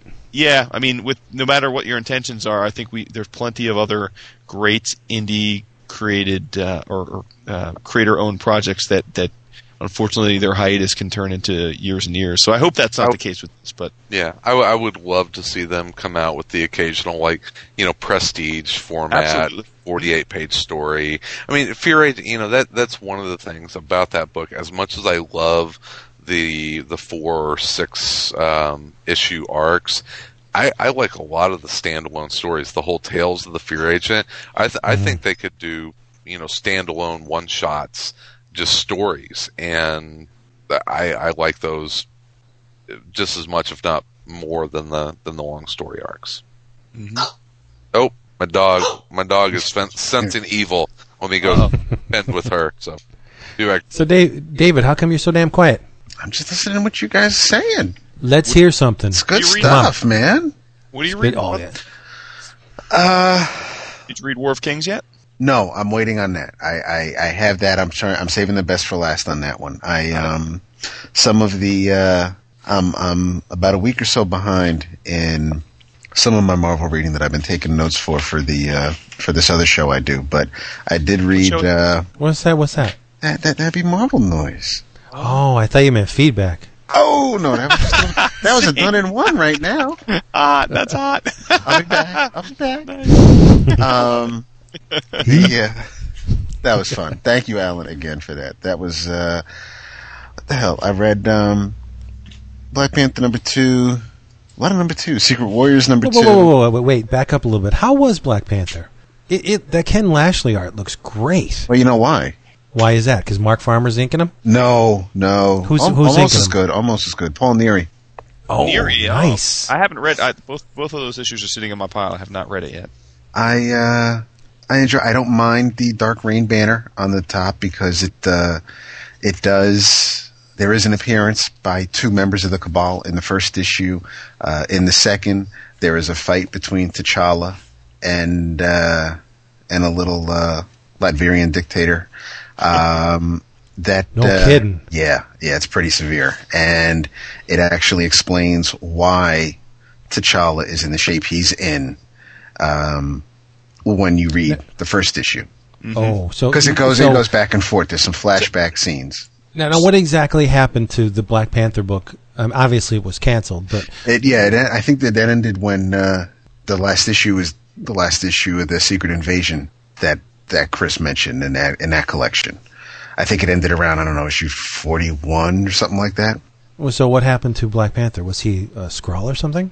Well, No, I- deal. there because He- David just said was he is in T- T- T'Challa still is still T- T'Challa wasn't a Skrull, um, but there were people in his or there was someone in his cabinet that was A man. Male or I mean, a female? Skrull. Um, a uh, it was um Is it the D- male. the I believe it was a male. No, no, Oh, okay.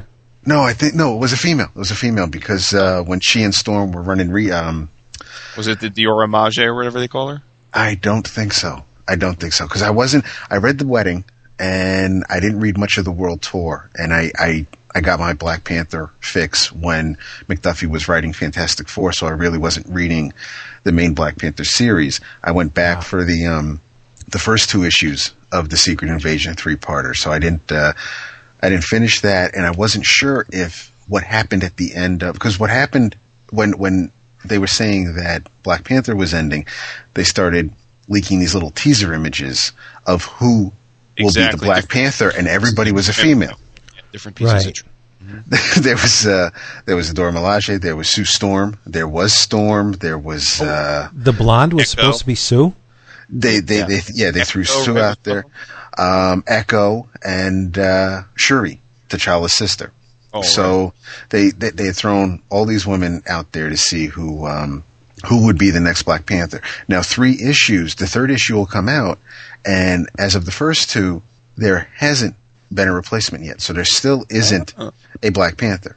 That's weird Um, because see now that's an interesting. I think we give Marvel a lot of credit for their marketing, eh, justifiably so, uh, relative to the competition. But see, that's interesting because I know a lot of people that were really turned off by the cancel cancellation of the title and the relaunch with the premise of it being a female Black Panther, to the point where a lot of people use it as a jumping off point. So that's Right. really interesting to hear that they didn't start right away with a female Black Panther. No, it's They're uh, in the mail, baby. It's it's uh, it's it's because they um, it, it it does it it goes with it's present day with you're in Wakanda and and Storm is is the queen and um and I guess some people in the royal cabinet were thinking that Ororo was going to take T'Challa's place. She'd be Black Panther, and she says, "No, my my place is at my husband's side."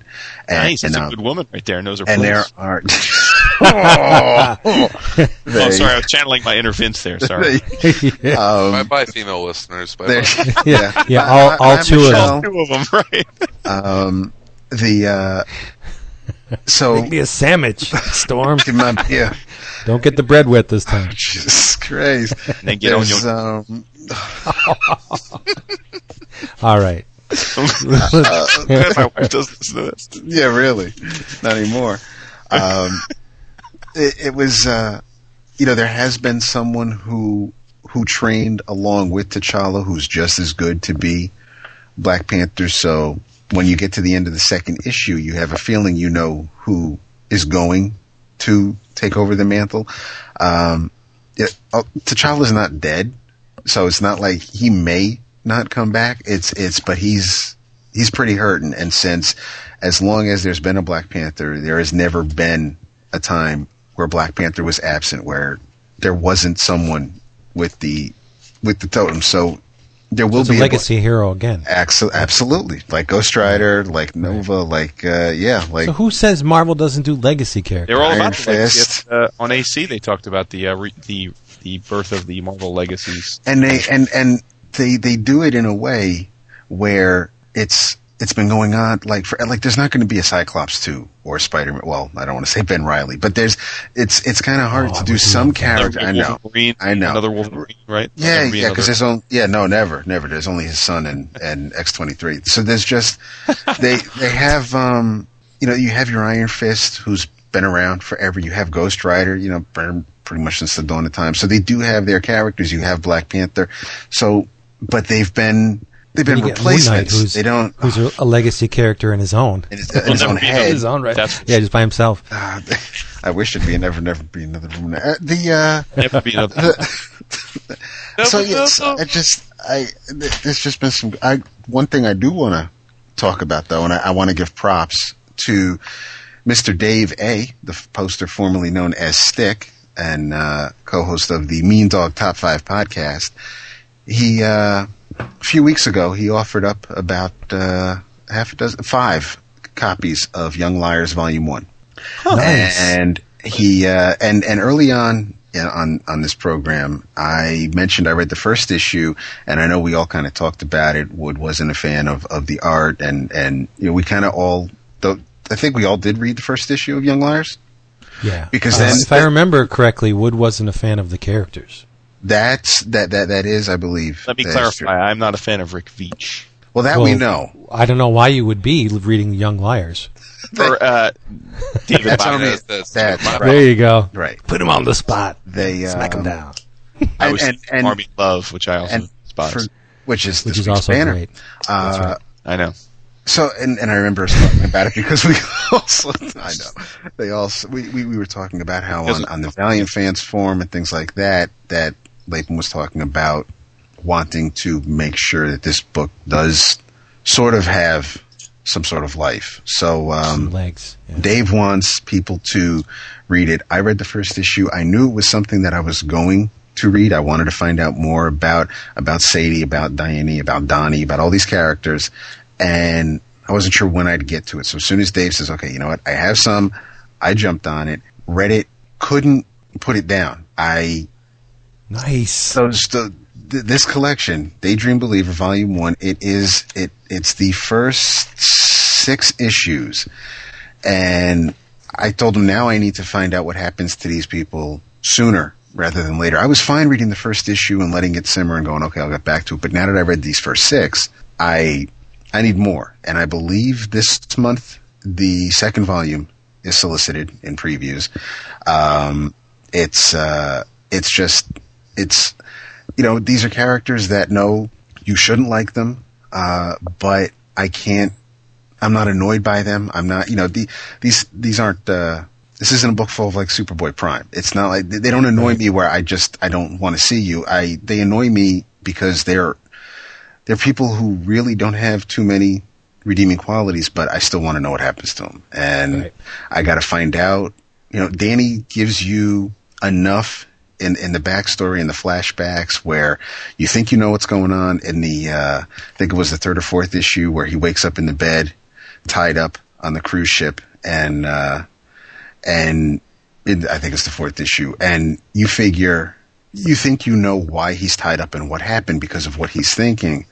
But then as the story progresses and they and the flashback gets to closer to the time where he is tied up in the bed, you see exactly what happened and and you know these these people I guess are friends to each other, but nobody really trusts anybody and everybody's got a secret and that sounds a lot more soap opera than it actually is. It's just it's it's a fun I don't want to say it's fun, but it's it's a really really good book. I, I think his art is is is great in this. I mean, I remember him back in the Harbinger days at Valiant and, and Warriors Plasm. of Plasm, and and it's Plasm. just done. It's it's uh, he's only gotten better, and this is it's it's good stuff. I, I really really recommend it. Thank you, Dave. I hope uh, the other folks that uh, snagged it from him when he offered it up uh, chime in and let us know what uh, what Yeah. they what, what they thought of it. I definitely recommend it. Yeah, I think the thing that attracts me the most to David Lapham's work, aside from the fact that he draws really, really well, is the unpredictability. And you can say this about any book, any series that he's on which he's worked, the unpredictability of the universe. Like um, Stray Bullets, it, things don't work in the Stray Bullets universe the way they work in ours, and the same as as Young Liars. It, it's just a character can turn in a second and be totally different from the way they were two two pages before. It's just it's freewheeling. Un you can't pin it down, and and and they do not. The mannerisms of the characters are no way like what we've been accustomed to in our world. They, they're crazy, crazy characters, but it works. Have you read Stray Bullets? I have not. Oh my God, it's I know. nuts. Chris, you still there? Yes, What do you It think is- about Stray Bullets? it is. Um, whenever people talk about uh, books in the '90s, whenever comics were quote unquote bad or crashing or whatever, um, Stray Bullets is one of those. It, it was a. It was very much a '90s book, correct? Yeah. Yeah, uh, Stray Bullets is one of those works in the '90s that I think um, historically, I think people will look back and that will be a defining book of that era, right there with you know Love and Rockets and you know a, a lot of the other um, you know up and coming black and white independent work that really you know really set itself apart in the 90s. It is it's it's an amazing piece of work in, in a lot of the same reasons as Young Liars in that um, or The Watchmen uh, for that matter in that you're not really supposed to like the characters in the book. It's you know what I mean? It's they're Mm-hmm. they're there's not a whole lot of redeeming qualities to. But you want to see to what most- happens to him? Yeah, Well, all, it's- all, it- all it- of his characters are wounded. In Oh yeah, way. oh yeah. Sure.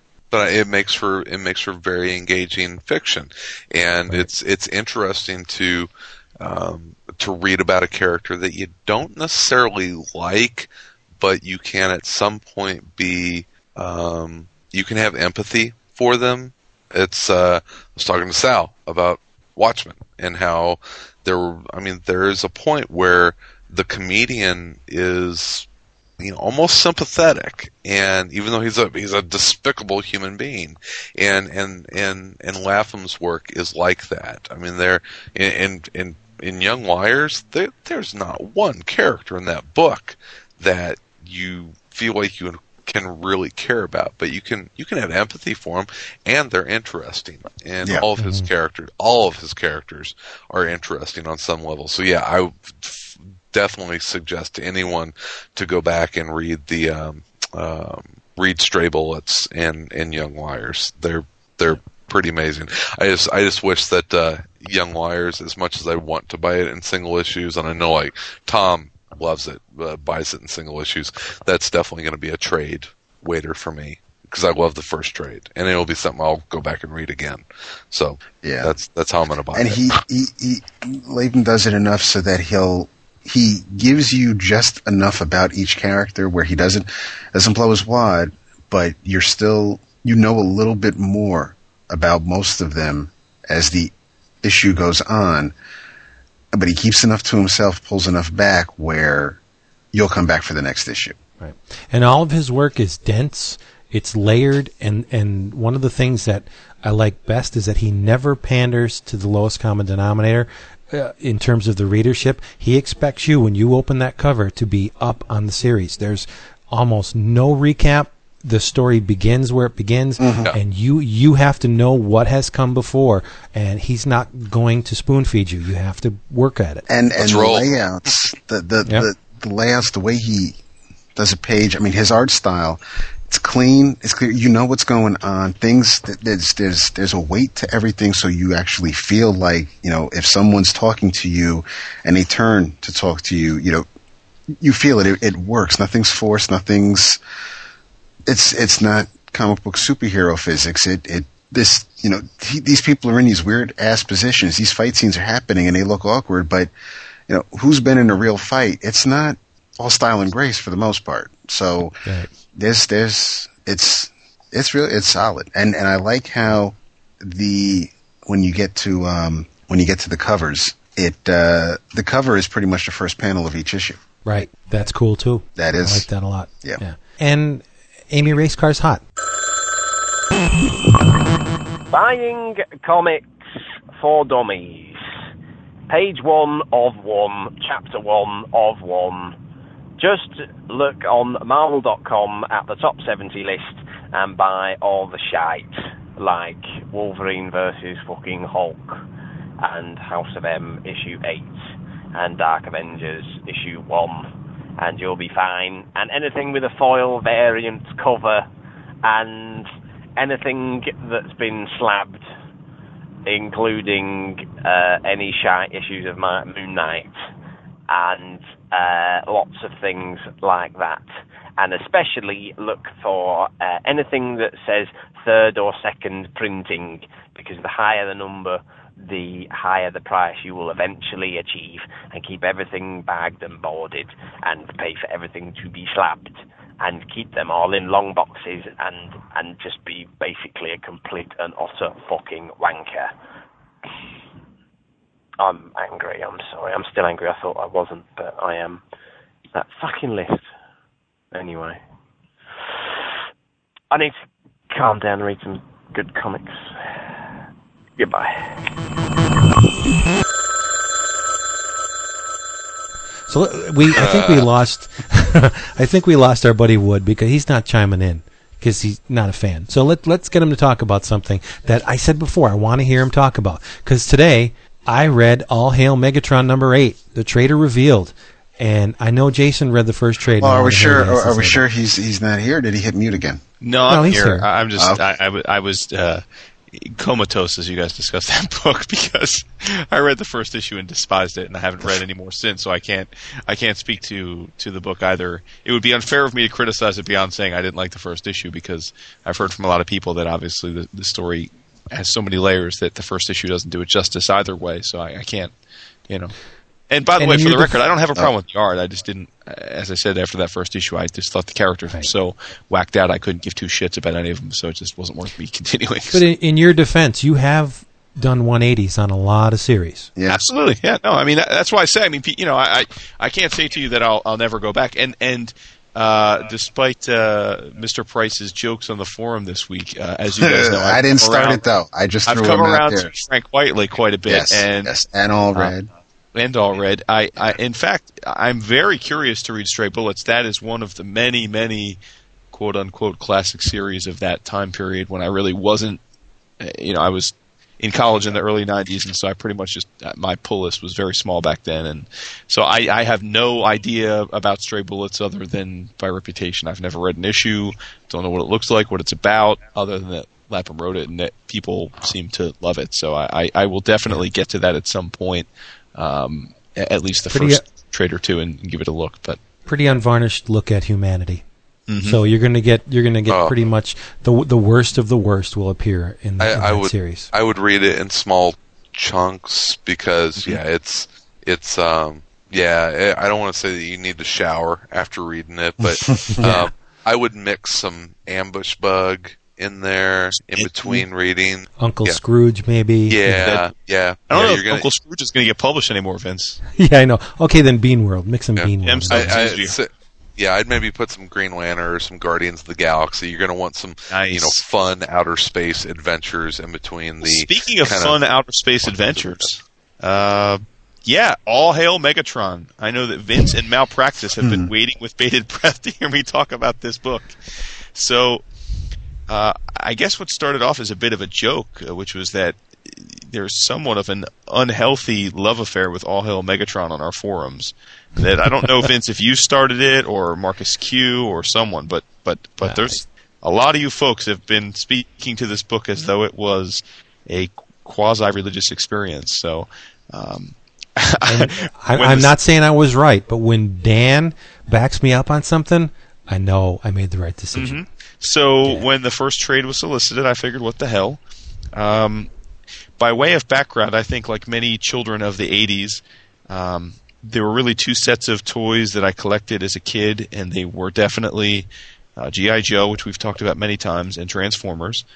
Uh, interestingly, unlike GI Joe, where I very much was a fan of the comic book and read it pretty much from the start, um, I did not, for some reason, gravitate toward the Transformers comic. I don't know why, because I loved the cartoon, I loved the movie where they return to Cybertron, I loved the toys, but for some reason the comic didn't hold my interest like the GI Joe comic did.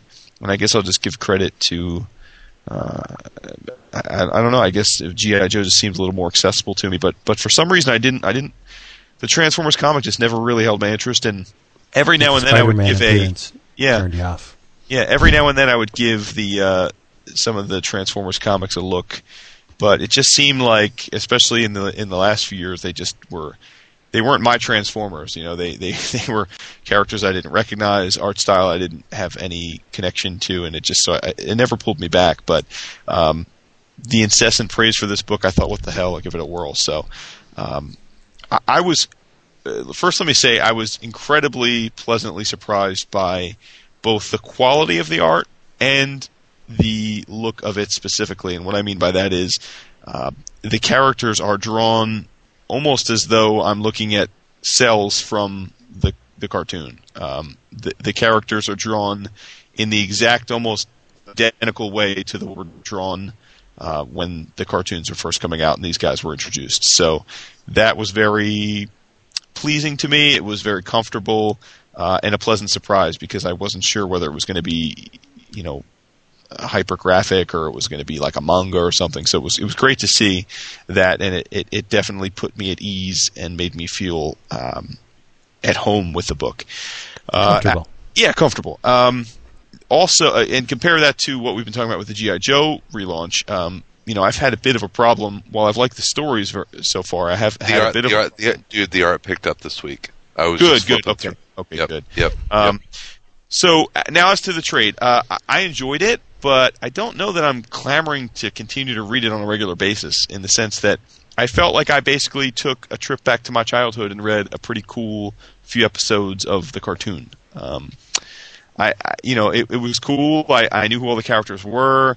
They obviously changed some things up from the old canon. It's it's kind of like a soft reboot in that regard, in that um, you still got the the Witwikis, but they're military guys now, and you've got um, for some reason this time out Megatron takes over the world successfully, but there's some past history there, and you know some of the Decepticons are new. I don't know why they're new, how they created them or whatever, but they're new now. And, um, you know, some of the Autobots are back on Cybertron. So it, it, it felt very familiar and, and, and I enjoyed reading it. Um, but I didn't come away with it thinking like, wow, I, I can't wait to, this is just the most badass series ever. I can't wait to read it. I, I mean, I'm certainly much more intrigued, again, maybe because of nostalgia, to continue reading G.I. Joe than I am to read this. Now, that said, when the second trade gets solicited in a few months, I probably will buy it um, and read it. I, so I, I'd say this is sort of a middle of the stack book for me, if you will. Um, I have no real complaints. I guess we could take that. Yeah. yeah, I have no real complaints to it. Um, I, I just don't. Uh, it was just very familiar. It felt very familiar, both in terms of the way it looked and the way it read. So, which can be a good They've thing. done but their it, job, right? yeah, yeah. It, so it, it it didn't disappoint in any stretch, but it it didn't. Um, I guess I was expecting from the praise from you and some of the other guys in the forums that it was some completely new, unbelievably compelling take on the mythos. And I, I guess my question back to you is, do you see it that way, or do you see it more of how I see it, which is sort of a comfortable return home to what made Transformers cool as a kid?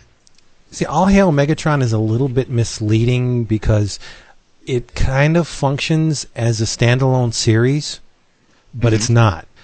If you took the path from infiltration to Stormbringer through all the IDW miniseries slash arcs that have come out so far, the story is much more rich. Like, Okay. uh, do you have any idea who the traitor is Uh, within within the Autobot ranks? only because I've seen it on the threads and stuff. I I didn't Oh, get that. you cheated. No, I, I didn't know I was going to be reading the book when I read those threads at first. I so yes, Okay, I- but there there are Fucking Bumblebee. no, no. Well, you know what? I would say something, but to all the people who have not read the new issue, I won't. But there are some clues within and some flashbacks within All Hail Megatron that could push you in a certain direction. But if you read Mm-hmm. the prior series, the se- the previous series to this, there would be almost no question who the traitor is. So there's a backstory that they don't really flesh out within this thing right. and you're at a kind of disadvantage because you haven't experienced it naturally, so you can't put two and two together. But if again, if you read the Dreamwave stuff, which got incredibly convoluted towards the end, this is a breath of f- fresh air. It's carnage. It, it really should be called Decepticons Year One because you hit the ground running. The Decepticons are ripping the shit out of New York City. Yes. I mean, come on, Devastator punching the uh, the ground and collapsing the Lincoln Tunnel. That's just that's awesome. And and like you said, Guido Guidi's art is just Yeah, fantastic. mad props It's to the got- Guide. Yeah. Yeah, it's got everything that I, I wanted in a Transformer book: action, depth of story, good characterization, at a reasonable price. Because let's face it, three ninety nine is kind of a lot for a comic book. But I don't know. Maybe old time Transformers fans would appreciate it more. Ones who have had stuck with the, the various series over the years. But to me, I I just saw All, All Hail Megatron as a revelation. Mm-hmm.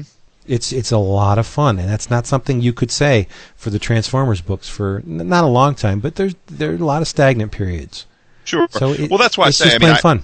Yeah, I, I I think that's a fair characterization in the sense that nothing about the Transformers books from IDW have made me want to revisit something that I hold very dear from my childhood. But this, and I probably, to be fair, wouldn't have looked at this either were it not for the praise you and some of the other guys in the community heaped upon it. But but having said that, again, I, I uh, this wasn't something I've read a lot of of stuff in the last few months that I hadn't read before, and while this certainly wouldn't be up there in the holy shit that was amazing category, it was definitely uh, far and away the best Transformers comic I've read, maybe ever, if, if certainly not for a long, long, long time. So um, it definitely accomplishes its job, and, and, and you know I, I could quite possibly be back.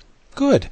Well, there there's another there's an introduction of another conflict in in what I would uh, would assume is the second volume. Another group of things sweeten the pot. But as far as the writing, Simon Furman, he is the man for Transformers, as Cl- Chris Claremont was at one time the man for the X Men. Hama is G.I. Joe. Right, and Dan Abnett is the dude you go to for the 40k stuff. Uh, Simon Furman is the current brain of Transformers, and he has been for a, a lot of years. So it's it's a book that's written by the authority on the subject, presented well. It's just a hell of a lot of fun. Uh, yeah, maybe uh, I don't know. I'm not easy to please, so it really clicked with me. I'm I'm glad you enjoyed it to a certain extent. It's cool. Yeah, I would give it a B. I mean that would- you know, which is definitely enough for me to keep reading it. Can you just say A? Just say A. A. All right, so I'm going to go back and edit edit That it. I'll take the A and edit it Take over off the B. E. That'd be awesome. yeah. So cool. I'm glad you liked it. So, guys, it's BlazeFire33. I totally suck at doing this hotline thing, so please don't play that first one. What I was trying to say was my LCS, the one closest to me, is closing down. So the guy was doing things half off or for free, and I picked up the this Doctor Strange omnibus, got it for five bucks. But uh this Dark Reign, man, it's it's killing me that these prices three ninety nine. I picked up Battle for the Cowl number one today. It was only two ninety nine. This one's a special book. And uh that the Tim Seeley thing that Vince put up. Thank you for uh, putting that up there. And uh I know I suck at this thing. I'm never gonna call in again. What else we got? Anybody? Seafood? Uh, yeah, I got more stuff, but I feel like I've talked too much. Of course, you guys How talked for a while about the uh, Lapham love, so Yeah. Uh, well, one yeah, thing 'cause I you want. Go ahead. Yeah. No, go ahead. Jesus Christ. Anybody see Castle? Murder He Sal, the show- the sh- Sal was talking it up big time today. He Oh, he- with the Nathan loved- Fillion show. It was really good. I have I I, don't I doubt don't it. know if it's just I don't know if it's just the pleasure of seeing or, or the promise of seeing Nathan Fillion on a weekly basis. Mm-hmm. Uh, not in a series that doesn't tank after like 13 episodes, but uh, I thought it was smart. It was a lot of fun. You guys caught up on Battlestar? Uh, I missed two week. I, I missed two weeks ago, and I watched last week's. So I cheated. I, I skipped ahead. I need to. I need to go catch up on uh, on two weeks ago's episode. But yeah, I am really looking forward to the um, the the last two episodes. They got a lot of shit to uh, to button They up. do. They do. A lot of shit. It's a bittersweet last season, right? Because you know it's been a really depressing season. And at the same time, you know that it's over. So Mm. it kind of uh, it, it feels a lot like, um, to me at least, the, the way I felt about the last season of Deadwood. Because that that's a series that I just love to death, and the I really couldn't come to terms with the fact that it was over. And that that series, there was always the hope that maybe it wasn't going to end with that season. You know, that maybe he was going to keep the show going, and he didn't. So that show ended prematurely. So um, I kind of feel like this again with two episodes left. I don't see how I'm not going to feel in some way that the show didn't end as fully and completely as it should have. But you know, there's two episodes left for me to to be surprised. I guess they they could wrap it up tighter than I'm expecting to. But it doesn't. Like you said, there's not much time left. So a lot of Yeah. stuff still to, to I be don't know. I- It's it's um. I, I'm okay with them leaving some stuff open ended, but yeah, Mhm. it's gonna be, it's gonna be, it's gonna be cool. I think it's gonna be uh, wrapped up well. So it's been, it's been a fun ride, and it's something that I didn't expect to be good. So, so it works for me. You're you're ahead of the game. Yeah. Yep. All right, we can end it here. We kind of petered out towards the end because Jason kind of let me down a little bit, but that's okay. Oh, there he is. Uh, Down. that's foul.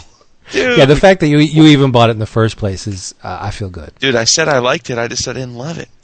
When you read as many comics as we read, you can't love everything, and you really know. can't hate any everything, right? I mean, so Yeah. Except Young And I, I'm sorry, sorry, Chris. I did not get around to reading Lock and Key this week, like I was supposed to. Damn you. For last week, I know. Oh, I'll, I'll have it read Let for next people, week. the, the whole episode hinged on you reading that, dude. Oh, you know, sure. uh, you know, Yeah. actually, the uh, the last issue, and Jason, you're picking that up in in, in individuals, right? indeed I am, sir. Yes. I, I thought that the last issue, while good, was probably the weakest one of the series. I thought it had some. Inter- I thought it had some interesting concepts to it, which was Mhm. cool. But yeah, it's uh, every other issue has been like, oh shit, and I didn't Yeah. have any. I didn't have any real oh shit moments. It, it kind of seemed like a real breather issue. So I think it was just really more introducing big concepts than Yeah. than anything Transition else. issue. Yeah. I give every writer in a six issue series you get that. I think they get they get one transition issue. Yep. Obviously, ideally they, they wouldn't have any, but yeah, no, you're right. It was it was relative to yeah. I, I don't disagree. Um, yeah, I wouldn't disagree. I did want to give props because I, I actually mentioned last week that I wanted to talk about it this week and I didn't. So, and that's Jack of Fables, real quickly. We don't have to spend a lot of time on it, but uh, Do it. um, uh, Vince, I think it's fair to say you're as big a Fables fan as I am, right? Love the series. You betcha. hmm Um, and I think also it's fair to say you are not reading Jack of Fables, right? Much like myself until recently, correct? Right, and like yourself, I did order it for the uh, Literals crossover, so I will be reading it, but I have not up until now. Yeah, exactly. So the Literals crossover, which was solicited the first last month, um, made me think, huh, this is going to kind of suck because I don't read Jack of Fables, and am I going to be lost? Are there going to be backstory I don't know? So being the complete the completionist comic geek nerd that I am, I thought, damn, I should give Jack of Fables a try. I, I've been holding out, so I ordered the first two trades, read them, absolutely love them. Um, all I can say is, if you like Fables, unless you absolutely, completely detested Jack of Fables to the point where you didn't ever want to see him in a comic again, I honestly can't see how you won't love this series too. Um, it's the I, I would it's the funny R-rated version of Fables in the sense that um, you know Jack is what he is. He is a scammer. He is a ladies' man.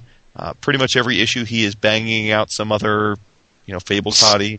I don't want to say who he's banging out because you know some of them are pretty big plot points and some of them are characters that we knew in Fables. And if I tell you who, then you might know that their status quo is different than what you think it is. So, but but these are for the most part he's been hitting it with with characters from Fables. So if you if you're familiar with that stuff, you're it's it's going to be familiar to you. Uh, the antagonists of the first two trades are new characters um, and very very interesting ones. Uh, again, it ties in somewhat to I think what this crossover is going to have to do with, but I, I don't want to give too much away. All I will say is, um, if for some reason you're like Vince and I, and you were just not giving Jack of Fables the the due, even though you love Fables, and you are looking for something else to read, I I, I can't recommend it enough. The art is great. Um, one thing I will say, Tony Akins is the is the penciler on the book, at least for I think he is throughout, but the first two arcs. Um, in the first in the first trade, I thought Akins did a workmanlike job of mimicking the style of Buckingham, but there were frames where the uh, the depth was off. You know, so so if you took each component of the page or the panel, the the illustration of the character or the or the background looked great, but when he kind of layered it all together, it didn't quite fit as dynamically or naturally as, as Buckingham. It just wasn't as polished, but you can really see his growth in not only by the end of the first trade, but that second trade is just is just knocks your socks off. So he he really uh, is up to snuff in his own right, and uh, and Andrew Pepoy does the inking and, and does a hell of a job at that. Uh, I loved it. I loved it. I, I, I was not a huge fan of Jack as a character and, and didn't mind seeing him leave the main book. So that's part of why I didn't start reading this. But uh, but in the context of how they, they make this book, which is really more uh, dark humor and uh, and as I said, kind of kind of you know adult, you know, with some sexual connotations, it really works. So um, hat tip to Sturges. Um, and, and speaking of uh, of Sturges, I did ask him um, yesterday if if he had any color as to how that that crossover is going to be packaged, and he did confirm that It will be one nine issue trade paperback, including the three issues of Fables, the three issues of Jack, and the three issue limited series of the Literals. So those of you who are reading Fables and trade, like many of us, uh, have no fear. You you will be able to read the entire crossover without having to uh, you know buy the issues. Cool. And and you and you know if you want to meet Tony Akins and Andrew Pepoy, Where might we meet them, Chris? Yeah. they're, they, yeah, they're they're going to uh, both be at the Windy City this year. Nice. Chicago, Amazing. they're they're Chicagoans. So Outrageous. Word to your mom. See, packaging them in one trade is the path of least resistance, but it's also brilliant because you will get people reading both the literals and Jack of Fables who Yeah. probably have not read it before. Like me. That's great. Mhm. God, But yeah. Vince, by the way, you would seriously love it because you love Fables and you love cheesecake sex, and that's I mean, Jack is half of his life is figuring out how to get laid, the other half is figuring out how to get rich. So Oh, I can relate to that. Mm. There, there's one thing Jack doesn't have though, and that's a nice thick blue dick. So, like our man David. in a box under the bed. All right. Yeah, I call it Vince. So thank you for joining us, and uh, I would say read Ghost Rider. Thank David for telling me to tell you to read Ghost Rider because it's all hinging on David. Thank you. Thank you. Read read read Ghost Rider. Freaking awesome art. Good God. Pick it up. We'll get it. no, you, it is my turn. Okay. It usually Uh, is. yeah. I'm on. I'm on the spot. Uh, read uh, World of the New Krypton. Very fun. Oh, Cool. Nice. I like it. Read uh read Young Liars. Oh no, I'll say read Witchblade since you know you said read Ghost Rider. No, you know what? I was no. I, I think I think I think you should say read Young Liars because, in all honesty, Witchblade's a lot of fun, but it's not a. It's no Young Liars. All right, There you go. I have uh, a few, if I might. Uh, read. is that allowed? Read the Great Unknown. read the Great Unknown by Duncan Rouleau. Uh, Yes, that was and, fun. and let me just I have to read this this one from I think page three or four of the first. I am like Prometheus, I bring the fire. The fire. That's the dialogue balloon of the week. Indeed it is. Ju- Julian Lytle, Ding, ding, ding. if he hasn't seen that book, he needs to get it because that's pretty much his motto. Thanks uh, to uh, read- Mr. Zach Crusade for letting me know about it. Actually, Nice, nice.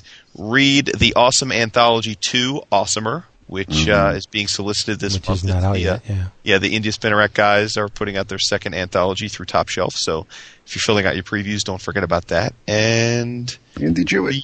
mm-hmm, mm-hmm. And read uh, Queen and Country. Yes. in the definitive editions. Also, Yes. Happy um, birthday. you can be Chris. like me. You can buy it in single issues, and trade paperback, and deluxe hardcover, and the definitive edition. You could buy a novel and the limited edition hardcovers too. and you can camp outside Rucka's house and just look in the window. I don't even know where he lives. Are you writing it yet? Are you writing it yet? Are you writing it yet? But you know, you know what alias he uses when he stays at hotels in Chicago, though, don't you? Maybe. Chris Eastman. Perfect. Th- thank you for listening to the Jason Wood Show. Seriously. Melodious. Needs to take a shit before we record more often. some way, when those two Americans stepped on the moon, the people of this world were brought closer together. That it is that spirit, the spirit of Apollo, that transcends geographical barriers and political differences. It can bring the people of the world together in peace.